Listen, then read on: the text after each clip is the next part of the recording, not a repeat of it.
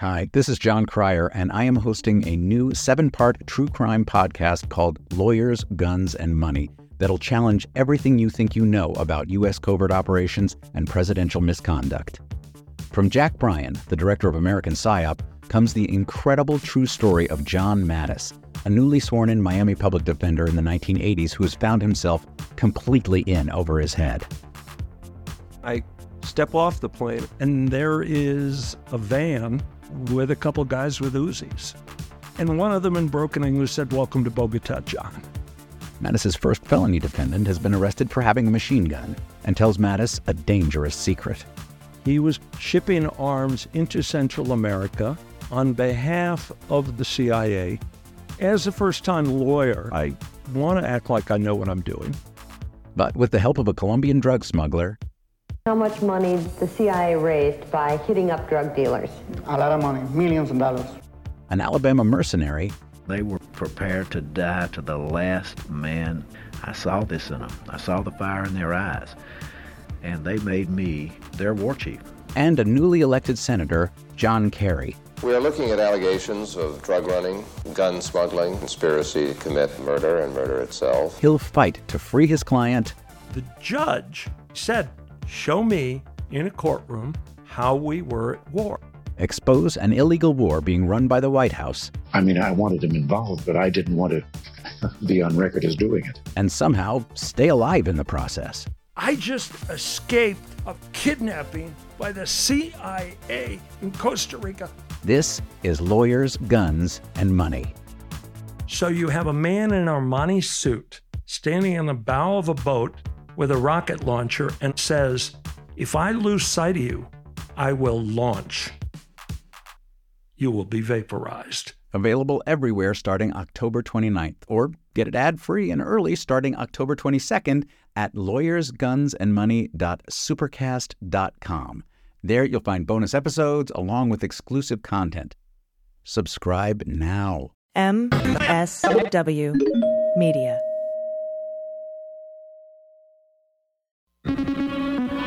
News with swearing. Daily Beans, Daily Beans. Daily Beans, Daily Beans. Hello and welcome to the Daily Beans for Friday, October 6, 2023. Today, months after leaving the White House, Donald Trump gave U.S. nuclear submarine capability intelligence to an Australian member of his Mar-a-Lago golf course. Senator Menendez's wife struck and killed a pedestrian in 2018. George Santos' former campaign treasurer has pled guilty to a federal conspiracy charge. Judge Engoron has issued an order prohibiting Trump and others from moving a dime without pre-authorization. A federal court approves a new congressional map for Alabama with 2 majority black districts. Leonard Leo says he will not cooperate with the D.C. U.S. Attorney's tax probe. The IRS has put a lien on Rudy Giuliani's New York apartment for $500,000 in unpaid taxes. Tennessee 3 member Justin Jones is suing the House Speaker of Tennessee for violating his First Amendment rights. Trump has filed a motion to dismiss his January 6 federal charges, citing absolute presidential immunity. Mike Lindell's lawyers have dumped him because he owes them millions of dollars in unpaid legal fees.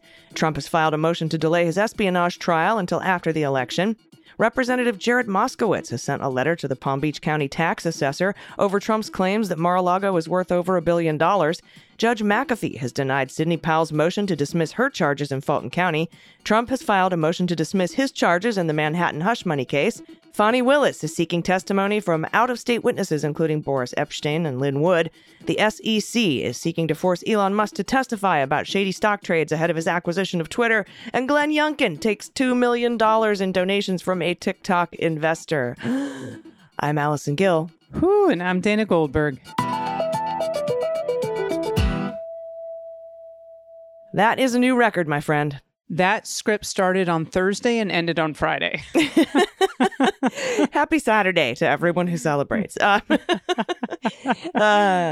it is Friday, and that means we're going to be having a Patreon happy hour tonight at 4 p.m. Pacific, 7 Eastern. So if you're a patron of this show, you can call into that and ask me questions. That's always a fun time. We do that every 2 weeks. If you're a patron, you also get these episodes ad-free and early. And if you want to sign up to do that, you just go to patreon.com/MuellerSheWrote. Thank you for supporting independent journalism. All right. It is a massive show today. So we're going to do our thing where we do some stuff and then do some other stuff and then do some stuff. Okay, so, let's do some stuff. Let's do some stuff. Let's do some quick hits. And to make a long story short, too late. First up, months after leaving the White House, the former president allegedly discussed two pieces of information about U.S. submarines with an Australian member of his Mar-a-Lago club. The supposed exact number of nuclear warheads they routinely carry and exactly how close they can get to a Russian submarine without being detected. Prosecutors and FBI agents have at least twice this year interviewed the Mar-a-Lago member. His name's Anthony Pratt. He runs a U.S.-based Pratt Industries business, one of the world's largest packaging companies. Of course, Andy and I will discuss that on this weekend's episode of the Jack Podcast. Okay, and judicial activist Leonard Leo is not cooperating with an investigation by Washington, D.C. Attorney General Brian Schwab for potentially misusing nonprofit tax laws for personal enrichment. This is according to his attorney. David Rifkin, Leo's attorney, said in a statement to Politico that Schwab has, and I quote, no legal authority to conduct any investigatory steps or take any enforcement measures because Leo's multi-billion-dollar aligned nonprofits, which poured millions into campaigns for the nominations of conservative Supreme Court justices and advocating before them, were organized outside D.C. Ah, so I think what he's saying is, were it inside D.C., he would definitely be breaking the law. 100%. All right. From ABC News breaking, Nancy Marks, the former treasurer for embattled Rep. George Santos, pled guilty Thursday to a federal conspiracy charge. Marks allegedly filed the names of false donors to Santos's congressional campaign. They just made up donations to make him look like he could qualify. Federal prosecutors said she did it to inflate the amount of campaign donations Santos appeared to have amassed so that he could qualify for national party support. Now, there could already be superseding indictments filed under seal against Santos based on her cooperation, because there's a couple of docket entries missing. They could have, falsifying records, lying to the FEC, a potential conspiracy to defraud the United States. We don't know. I don't know. I'm just guessing, but I'll keep an eye on it for you over on Cleanup on Aisle 45. Thank you, AG, and Tennessee Rep.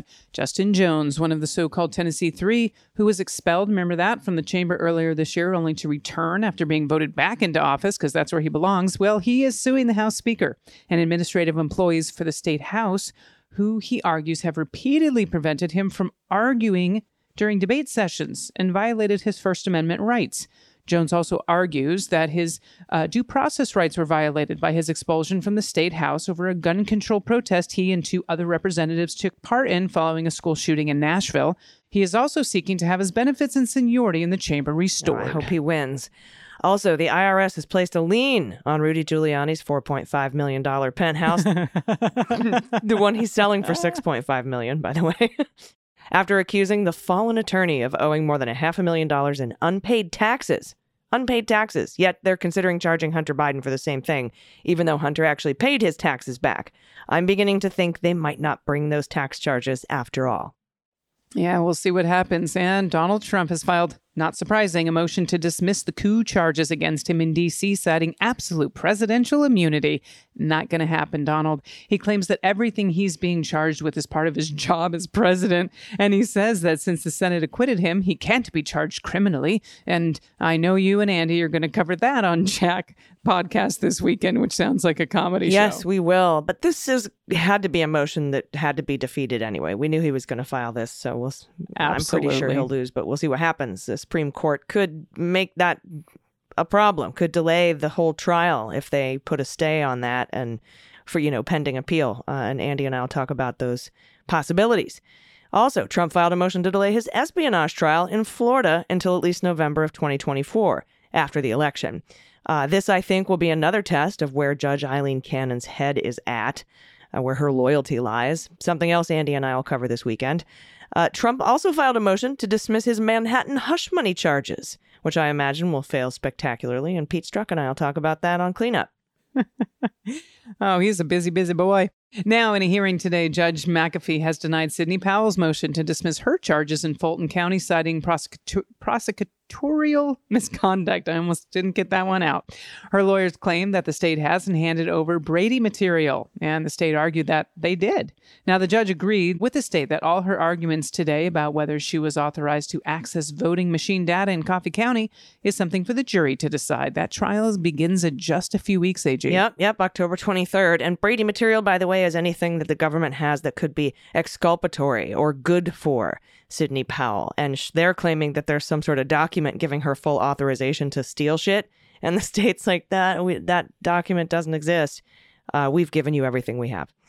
Judge Engoron issued a sweeping order today in the New York Attorney General Trump Organization civil fraud case, saying Trump Jr., Eric Weisselberg, and Jeff McConney cannot move a penny between any of the Trump businesses and any of the entities or any of the 500 or so shell companies he owns or any third party with any interest in any of those companies without the court's approval. And none of them can open any new businesses without permission, like Trump Organization 3, for example. Further, the parties have until October 26th to nominate a receiver who could liquidate all the assets pending the outcome of this trial, which is set to end by December 22nd. Merry Christmas. We'll cover this in detail on Cleanup on Aisle 45 as well. All right. And the pillow man, Mike Mindell's lawyers in the Smartmatic case have filed to dump him as a client because he's 4 months behind on his bills and owes them millions of dollars. Lindell told Bannon today he's broke. Oh, bummer. Sorry about your lumpy pillows. Fani Willis intends to call Boris Epshteyn and Lynn Wood and four other out-of-state witnesses in the October 23rd trial of Sidney Powell and Ken Cheesebro. Pete Strzok and I'll talk about what information these witnesses have on Sidney and the cheese on the next Cleanup on Aisle 45. It's good stuff. All right. And last in these hits, Governor Glenn Youngkin accepted a $2 million political contribution this week from a donor with a multi-billion-dollar stake in TikTok, a Chinese-owned app that the Republican governor, by the way, banned from state devices late last year amid his broader campaign against Chinese influence in Virginia. That campaign doesn't seem to be going very well. Yeah, no. So it's not necessarily about taking money from TikTok or whether you like TikTok or not. It's that he hates TikTok and he said that it's awful and it needs to be banned on Virginia devices, but accepted a $2 million political contribution from them. Awesome. Sounds about right. All right. That is just the quick hits, y'all. We still have the hot notes to get to, but we have to take a quick break. So everybody stick around. We'll be right back. After these messages, we'll be right back. All right, everybody. It's time for the hot notes. Hot notes.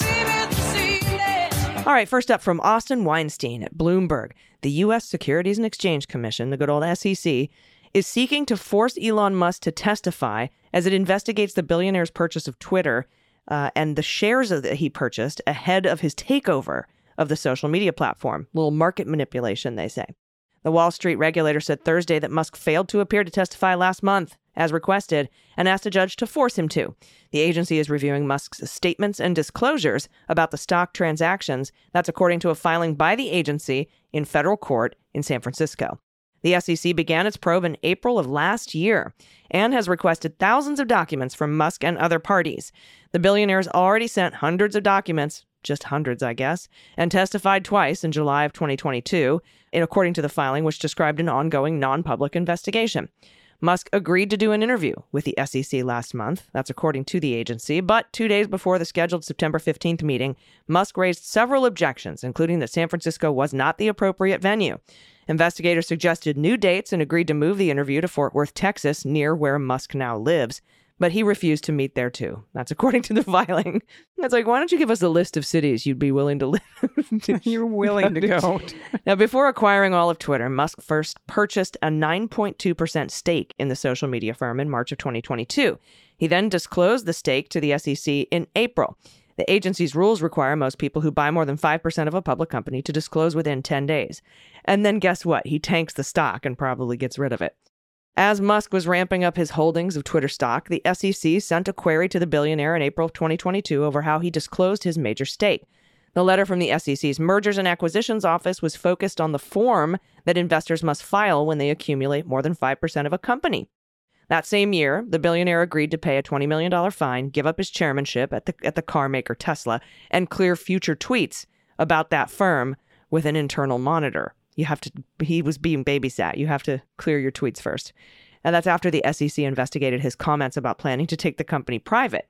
The Wall Street regulator has also been probing Musk's role in shaping Tesla's self-driving car claims. SEC officials are weighing whether Musk may have inappropriately made forward-looking statements. So whether he lied to beef up the stock value. Now, some of you may have heard a rumor that banks are thinking about repossessing Twitter from Musk for killing its value, but that is just speculation. There's no reporting that banks are actually considering that. I just wanted to put that out there. That'd be cool. I'd be down for that. But we might see indictments. Yep. We might see indictments before we see a repo. But a repo would kind of be fun. That would be hilarious. All right. This is from Jonathan Dienst at NBC. Senator Bob Menendez's then girlfriend, who's now his wife, struck and killed a pedestrian in December of 2018. This is newly revealed police records. 4 months after the incident, Nadine Arslanian and Menendez, who's that Democrat from New Jersey who's in a little bit of hot water, a lot of hot water, they were allegedly given a new Mercedes as a gift as part of what federal prosecutors have described as a bribery conspiracy to cash in on Menendez's power and influence. Police records indicate the fatal collision badly damaged Arslanian's Mercedes. The crash, which was first reported Wednesday by the, that's such a weird thing to say because it badly fucking hurt the pedestrian. Right. I just think that's so weird about the damage on the Mercedes. Mm-hmm. It killed the pedestrian. I can't with journalism. Okay. The crash was first reported Wednesday by the Record. It's called The Record. It's a newspaper of Bergen and the New York Times. It happened on the night of December 12th, 2018 in New Jersey town of Bogota. I'm going to get shit for that. Is it Bogota? I honestly don't know. Somebody from New Jersey, help us out. Bogota? Bogota? Oh, give me a correction. I'll take it. Now, Arslanian, who was not charged, told police she was driving on Main Street when a man later identified as Richard Koop jumped on my windshield. That's according to dashboard video obtained. This is from NBC New York. Now, police found that Arslanian was not at fault, and that Mr. Koop was jaywalking and did not cross the street in an intersection or in a marked crosswalk. There's no indication in police records that Arslanian was tested for drugs or alcohol. It said she was released to a friend after police interviewed her. Interesting. Now, the FBI said Arslanian started dating Menendez in February of 2018 and soon connected him with a New Jersey businessman who had ties to the Egyptian government, Wael Hana. Now, Hana allegedly introduced the couple to another defendant in the bribery scheme, a businessman named Jose Uribe. Now, that January, just weeks after the fatal collision, Arslanian, Menendez, Hana, and Uribe agreed that Menendez would reach out to a prosecutor to try and help an associate of Uribe's, and I quote, in exchange for a car. This is from the indictment. After she got the car, prosecutor said she texted Menendez a picture of it. Congratulations, mon amour de la vie. We are proud owners of a 2019 Mercedes, she wrote, along with a heart emoji. And it probably did not sound like that in the text. It was a very shitty pronunciation of French. So it's so gross. Yeah, it is gross. There's so much here that my little conspiracy mind just goes fucking nuts. I killed a guy and we sold access to the government, to the Egyptians for a brand new Mercedes. Heart emoji. Kiss, kiss. Yep. Yep. And from CNN, a federal court on Thursday approved a new congressional map in Alabama that significantly boosts the black population of a second district and could represent a pickup opportunity for Democrats in next year's elections. I'm so happy and proud of fantastic Democracy Docket, Mark Elias, for staying with this. And there are 45 other lawsuits that they're working on. The action by a 3-judge panel, along with the outcomes of several other closely watched redistricting cases around the country, could help determine which party controls the U.S. House of Representatives after 2024. Republicans currently have a narrow majority, as we know. The court's decision to pick a map that creates a district in a southeastern swath of Alabama that has a 48.7% black voting age population also concludes this phase of the big, long legal saga that saw the U.S. Supreme Court affirm a key part of the Voting Rights Act, a landmark civil rights law that's been gutted in 2013, as we know, by conservative justices. Back in June, in a case concerning an earlier map, a divided Supreme Court affirmed a lower court opinion ordering Alabama to include a second majority black district, or something quite close to it, to its 7-seat congressional map. Only one of the districts out of 7. Unbelievable. Now, the 5-4 opinion was penned by Chief Justice John Roberts, who drew the votes of fellow conservatives Justice Brett Kavanaugh, as well as the court's 3 liberal justices. But when Alabama produced its new map in July, it came under immediate legal challenge because the state once again declined to create a second majority black district. State legislators instead simply increased the black percentage to roughly 40% in one of Alabama's white majority districts, and in court, state officials acknowledged they had not created a second black opportunity district. The same 3-judge panel, which had overseen the case before it reached the Supreme Court the first time, wrote that it was disturbed by Alabama's actions in the case, and they invalidated the map. Now, in Thursday's order, the federal judges, 2 of whom were appointed by former President Donald Trump, said they were, quote, not aware of any other case in which a state legislature faced with a federal court order declaring that its electoral plan unlawfully dilutes minority votes and requiring a plan that provides an additional opportunity district, responded with a plan that the state concedes does not provide that district. 2 Trump judges. We've never fucking seen this before. You're crazy. Here's your new map. In a statement, Alabama Secretary of State Wes Allen, a Republican, said that the state would comply with the court's preliminary injunction to administer the fast-approaching 2024 elections in accordance with the map the federal court has forced upon Alabama. But Allen said the state would continue its legal fight against the map's use in future elections when judges conduct a full hearing on the underlying merits of the case. And I hope you fucking lose again, you racist piece of shit. Amen to that. Moving on, this is from NBC. A Democratic House member is asking Palm Beach County, Florida, to tax Donald Trump's Mar-a-Lago property at the rate the former president claims it is worth amid his ongoing civil fraud trial in New York. This is kind of fucking brilliant. In a letter first provided to NBC News, Rep. Jared Moskowitz issued the request to Dorothy Jacks, who's Palm Beach County's property appraiser. Moskowitz noted New York Judge Arthur Engoron's ruling last week, saying that Trump repeatedly committed acts of fraud for years. Engoron ruled that Trump lied to banks and insurers by overvaluing, and undervaluing, look at that, his assets while exaggerating his net worth to billions of dollars. Trump has raged against Engoron's ruling, insisting that his Florida resort is worth 50 to 100 times what prosecutors in New York's civil case have said, closer to $1.5 billion. Well, Moskowitz, first elected in 2022, is a moderate Democrat who represents a district in Florida that includes part of Palm Beach County. He's also a member of the House Committee on Oversight and Accountability, and he seems to want to hold Donald Trump accountable because that's what he does. It's his committee. Donald Trump's like, it's worth at least $1 billion.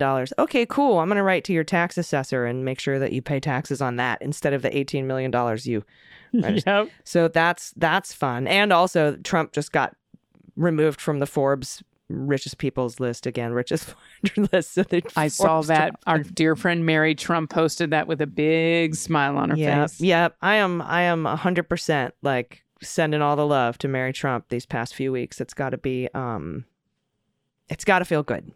It's got to feel good. It does. I mean, I'm sure she's fucking exhausted. It's one of those people that tells over and over and over and over and over and over. No one listens. And all of a sudden they're like, she was right. And she's like, I fucking told you I was right. Yep. I literally warned you all in a goddamn book. Yep. I know that feeling, but I'm not on that scale. So all the love to our friend Mary. All right. We have to take another break, but we'll be back with the good news. If you have good news, send it to us at dailybeanspod.com and click on contact. We'll be back with it. Stick around. Everybody, welcome back. It's time for the good news. Who likes good news, everyone? Then good news, everyone.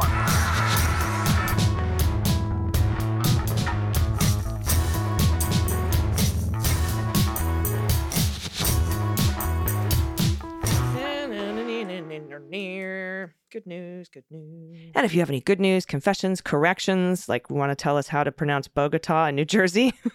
Thank you. Give us, I don't know either. If you want to send us whoopee stories, we got a really amazing one yesterday. Blankie stories, stuffed animal stories, that kind of thing. Shout out to a small business in your area or your small business. Shout out to a loved one, your spouse, a friend, your parents, your kids, yourself. If you want to tell us what you're doing that's amazing, send photos of your happy place or your pod pets. And if you don't have a pod pet, maybe send us an adoptable pet in your area. We would love to see and hear everything from y'all. I look forward to reading these every single day. It's that spoonful of sugar, and I absolutely love it. So send it to us at dailybeanspod.com and click on contact. All right, first up from Len, pronouns he and him, pronunciation correction, and fun fact. We get a 2 for Dana. Rep. Jake Auchincloss pronounces his name Auchincloss. Okay. Folks like me who've lived in the Newport, Rhode Island area are very familiar with his family name. The mother of former First Lady Jackie Kennedy Onassis was Janet Norton Lee Auchincloss. The family had property in Newport and then Hammersmith Farm. A Hammersmith Farm estate was referred to as the Summer White House. There are many Kennedys and Auchincloss who are related. And Rep. Jake Auchincloss is a second or third cousin, some number of times removed or something, from Jackie Kennedy Onassis. Thank you, Len, for that deep dive. I got to stand with him. Seriously. I got to stand with him and fight for Ukraine aid. He's absolutely an incredible representative, and I'm so, so glad that he represents you. I love that. Thank you. This one's for Matt, pronouns he and him. I listened to the 10-5 pod today before work and was moved to type. Dads are the best, and mine was among them. Perfectly imperfect. I love that term so much, by the way. For a correction, the correct Indiana former Congressman's Byer last name is pronounced Booyer. Got it. Corrupt okay. Indiana former Booyer. Congressman Booyer, not Byer. Okay. Thank you. Thanks for all you do. I have the great good misfortune to live in Mike Pence's hometown, Columbus, Indiana, and Democrats are getting a toehold finally in local politics. I love my town in spite of all the red everywhere. I work at our local satellite of Indiana University, and our university library is out in front of the banned books always, and I give them a shout out for that. Pod pet tax, Ada and Sophie, named after women who math because I rescued them as barn cats from my math instructor friend who is also a woman who maths. Ada is good for a selfie and Sophie is perched on my humidor, so I won't smoke cigars. Thanks for keeping me sane. It's a full-time job. Look at the kitty on the humidor. Aww. Oh, they're so pretty. Those are, oh, she looks so soft. I want to give her scritches. Thank you for that. That's yeah, Booyer. Okay, so we got, let's see, we got Auchincloss and Booyer. All right, I'm going to get these. I'm going to get them. All right, next up, Brian, pronouns he and him. You had good news about a kidney transplant today, and I just wanted to share my miraculous story. Oh, this is going to be good. Before the pandemic started, we knew that we needed to start looking at my wife's kidney health. We'd gotten some alarming test results and got an appointment set up. Unfortunately, the pandemic pushed everything back. That October, she ended up in the ER when her blood pressure spiked, and they ended up admitting her to do a bunch of tests. The news came back that her kidney function was very low and she needed a transplant. We knew that we had the same blood type, so I got tested to see if I was a match. Turned out that I was a match. The next April, just as her kidney function had gotten low enough that she'd need to start dialysis, they did a transplant surgery. The time since has still been a bit of an adventure of new meds and different health challenges, but Our kidney is doing great and functioning wonderfully. After having grown up with a mother with chronic illness, the chance to be able to fix mostly my wife's illness has been such a blessing. How incredible. Like, the two of you couldn't be closer. I agree. I agree. I mean, the bond, I'm sure your bond was already incredibly strong, but I don't know. There's something very special about that. I'm so sorry she's been sick, but I am so glad you were able to help, Brian. That's awesome. Yeah. Awesome. All right, this is from Ted, pronouns he and him. Beans Queens, shout out to myself. Arrived in Florida last year to be a professor of biochemistry at Larkin University. The university tries to help minorities improve access to medical, dental, etc. schools. Now, just got my green card. Whoop, whoop. Now heading towards citizenship in order to vote blue over Q. V-boke. And now, baby pics. I love that. V-boke. All right, baby pics, pet tax, Siberian cat. Keep up the excellent leguminous work. Look at. Oh, what a gorgeous child. Look at the baby picture. The sleeping one. Look at the sleeping one made you die, didn't it? Oh, look at. That's like a piece that I want to know. Like that, that baby sleeping in repose, that piece right there, the piece that baby is feeling. Yeah. I long for that. That's my goal in life. What a sweet, sweet little angel. Thank you for those. Those made my day. Oh, thank you. All right. Next up from JJ, pronoun she and her. Hello, beanies. Firstly, thanks for changing the social media posts you make for episodes for Daily Beans and Jack. You recently switched from all caps blurbs to sentence case, and it has made it so much better for me to read the images. This small change will help many non-native English speakers and those with reading cognition problems quicker and better understand your image posts. Awesome. On a related note, Dana said the other week that she thought she was maybe dyslexic because she was having issues pronouncing words and making errors while recording. Yes, those are potential signs of a specific reading disorder and could be dyslexia. Also, the American English language, with its over 800 exceptions, plus the adoptions of words and place names for other languages, creates an unnecessary hot mess stew. I agree. Dana, if you are dyslexic or fall under another neurodivergent ND group, know that you are welcome to the ND Club and beloved just the way you are. I myself am dyslexic as fuck with some ADHD spice in the mix too. For listeners, October is Dyslexia and ADHD Awareness Month and Disability Employment Month. So I suggest everyone take about 5 minutes to learn about dyslexia, ADHD, or Disability Employment Month. I want to share some good news from Manitoba. Manitoba. Okay, I got it. Yes, we are pronouncing the I as an A, Manitoba, because it makes sense somehow. We have a new premier from our province, Mr. Wab Canoe. Canoe rhymes with canoe. Canoe, I got it. Rob, haha. Got it. Cool. The first Indigenous person to lead our province in over 145 years. And the first Nation person to be a premier of a province in Canada. This New York Times article can help explain Indigenous language terms used in Canada and the historic nature of his election. And we'll put a link in the show notes. With this election, we have turned the tide from the growing far-right MAGA influence in the province and now are being led by the Social Democratic Party called the NDP. So vote blue or orange up here and take everyone with you. Don't vote orange down here, please. Yes, right? And take everyone with you to advanced polls. Podpet Tax is Lily. She was rescued from a California puppy mill by my mother-in-law, who adopted her because Lily is also her name. Unfortunately, Lily the dog passed a few years ago. Aww. But here's a snap of her sitting beside me on the couch. Look at the sweet little chihuahua. Baby. Oh, so lovely. Love that so much. I have a very good friend who does nothing but adopt elderly chihuahuas and care for them until the end of life. And it's just the most incredible thing I think people can do. These little chihuahuas Absolutely. Are so precious. And senior dogs need a home too, and they need some love in their last days. So I think it takes a very special person to adopt a senior dog, but they are out there.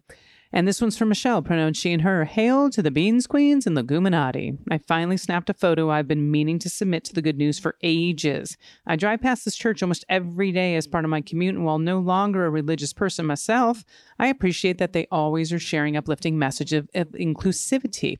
This morning, I was stopped at a red light, and I realized I was in the perfect position to finally capture the church and its signage. My favorite message of theirs from a few months ago was, and I quote, "Don't judge a disability by its visibility." Thank you. I know. It's nice being reminded that there are communities of believers who are also allies and spread messages of love and not hate. Thank you for all you do. Perry Highway Lutheran Church. Yep. Embrace diversity, save lives, prevent LGBTQ+ suicide. Oh, thank you for snapping this and sharing this. Pride flag there, the full pride flag, just beautiful. Absolutely. Love it when churches do that. Hell yeah. I shouldn't probably say hell yeah. Heck yeah. Jesus Christ, AG. What's this secularist to do? But I appreciate this so much. This is beautiful and wonderful, and the inclusivity is so meaningful, especially to young people, you know? It's just so important. All right, next up from Pigeon, he, him, they, them. Hello, lovely Leguma ladies. I've been listening since the kitchen table days. Woohoo! I want to give you a twofer shout out today, if possible. Of course, Pigeon. First, to my lovely, amazing, incredible spouse. He's cis het and thought he was marrying a woman. To be fair, I thought that too. 3 children later, I realized in my late 30s that I'm transmasculine genderqueer. Without any prompting, he came to me one day and told me he'd been thinking long and hard and wanted nothing more than for me to be happy. He said he'd fully support any gender-affirming changes I wanted to make, including taking testosterone and getting surgery. I've been on T now for 7 years and had top surgery 5 years ago. Despite him still being straight as possible, he insists that he married me and that I haven't changed, even though my beard is now longer than his. Oh. He's been my biggest cheerleader and my steadiest rock. He knows who he is, he knows who we are, And he doesn't care at all what anyone else sees when they see us together. I'm getting a little choked up here. I love this story. Second, that very same spouse. He worked on his own science fiction tabletop role-playing game with a completely new D10-based dice system for 30 years. He never gave up, always striving toward publishing it as a book. He paid for the artwork for that book out of his own pocket whenever he had the money. He learned how to do the formatting for the mock-up, submitted it for publication. I couldn't be more proud of him for realizing the literal lifelong dream. If you want to check out the fruits of his love and labor, 30 years of love and labor, please go to stellarchaos.com. Cool name. It also happens to be a really fun universe to play in, so I'd recommend it even if I didn't know the author. It's called stellarchaos.com. Attached is my pod pet tax. We haven't had the doggy boys tested, but we're pretty sure we know their breed. The brindle on the left is Lorenzo, and the tan boy is Khan. The kitties are Kubla, and the tuxie is Polo, Genghis, and Marco, all black. Sadly, Marco has passed, but we've added another black kitty to the family named Salem. Good name. Thanks so much for keeping us all laughing and sane throughout the past several years. Look at this brood of gatos and the little pibbies. So many. Oh, that's a beefy one there on the right. What's the one on the right again? It's a beefy Khan. He's beefy. The beefy boy Khan is. We are not fat shaming dogs. He's just very plump. No, yeah, no beef. He's just, you know, he's swole. He's swole. Dude, that dog is swole. Do you live, bro? So adorable. Thank you, everyone. Never skip legs day. Never skip leg day. Khan maybe skipped a leg day or two, looks like. So adorable. Sleeping babies, pod pet pics, all the kitty cats, corrections. Thank you. I now know how to pronounce Auchincloss and Booyer up in Indiana. Appreciate all of this. And I hope everybody has an amazing weekend. You know, we'll be here on Sunday with Jack Podcast. Pete and I already recorded the bonus for Cleanup on Aisle 45. Patrons of this program, tonight, 4 p.m. Pacific, 7 p.m. Eastern, is our happy hour. Ask Me Anything on Zoom. It's a cocktail mocktail hour, so bring your drinks. And that's it. That's all I have for the week. Do you have any final thoughts? No. No final thoughts for this weekend. I just want to thank everybody in the Vote Vets organization and all the senators and congressmen that helped us at Vote Vets to fight for funding for Ukraine. I know President Biden has received word and about our concerns, and he's going to be speaking on it soon. I'll bring that to you. And all of that, you know, I did for democracy and my dad, who would have turned 80 this week. So thank you, everybody, for supporting me to go out and get that done. And I will continue that work. I also got to meet Anarchy Princess, the girl who was blowing the whistle out front with Pete. Oh, nice. Oh, my God. I love that. That's hysterical. Oh, she's a riot, too. She's absolutely great. I hope she really did file charges against that dickhead that put a flagpole between her legs. I don't know if you guys... I saw that. Do you remember? Yeah. I hope so, too. I failed to ask her. I will ask her, but she's awesome. And just everybody, the whole Vote Vets organization, the White House, everybody on the digital team. I just have so many people to thank, and I just appreciate it so much, and including all of our listeners who helped make this stuff and these trips possible. So thank you, thank you, thank you. We will be back in your ears Monday morning. Until then, please take care of yourselves, take care of each other, take care of the planet, take care of your mental health. Vote blue over Q. And take everyone you know with you. I've been AG. And I've been DG. And them's the beans. The Daily Beans is written and executive produced by Allison Gill, with additional research and reporting by Dana Goldberg. Sound design and editing is by Desiree McFarlane, with art and web design by Joelle Reeder with Moxie Design Studios. Music for The Daily Beans is written and performed by They Might Be Giants, and the show is a proud member of the MSW Media Network, a collection of creator-owned podcasts dedicated to news, politics, and justice. For more information, please visit mswmedia.com. MSW Media. Hi, this is John Cryer, and I am hosting a new 7-part true crime podcast called Lawyers, Guns, and Money that'll challenge everything you think you know about U.S. covert operations and presidential misconduct. From Jack Bryan, the director of American PSYOP, comes the incredible true story of John Mattis, a newly sworn-in Miami public defender in the 1980s who has found himself completely in over his head. I step off the plane, and there is a van with a couple guys with Uzis. and one of them in broken English said, "Welcome to Bogota, John." Mattis's first felony defendant has been arrested for having a machine gun and tells Mattis a dangerous secret. He was shipping arms into Central America on behalf of the CIA. As a first-time lawyer, I want to act like I know what I'm doing. But with the help of a Colombian drug smuggler. How much money the CIA raised by hitting up drug dealers? A lot of money, millions of dollars. An Alabama mercenary. They were prepared to die to the last man. I saw this in them. I saw the fire in their eyes. And they made me their war chief. And a newly elected senator, John Kerry. We are looking at allegations of drug running, gun smuggling, conspiracy to commit murder and murder itself. He'll fight to free his client. The judge said, "Show me in a courtroom how we were at war." Expose an illegal war being run by the White House. I mean, I wanted him involved, but I didn't want to be on record as doing it. And somehow stay alive in the process. I just escaped a kidnapping by the CIA in Costa Rica. This is Lawyers, Guns, and Money. So you have a man in an Armani suit standing in the bow of a boat with a rocket launcher and says, "If I lose sight of you, I will launch. You will be vaporized." Available everywhere starting October 29th, or get it ad-free and early starting October 22nd at lawyersgunsandmoney.supercast.com. There you'll find bonus episodes along with exclusive content. Subscribe now.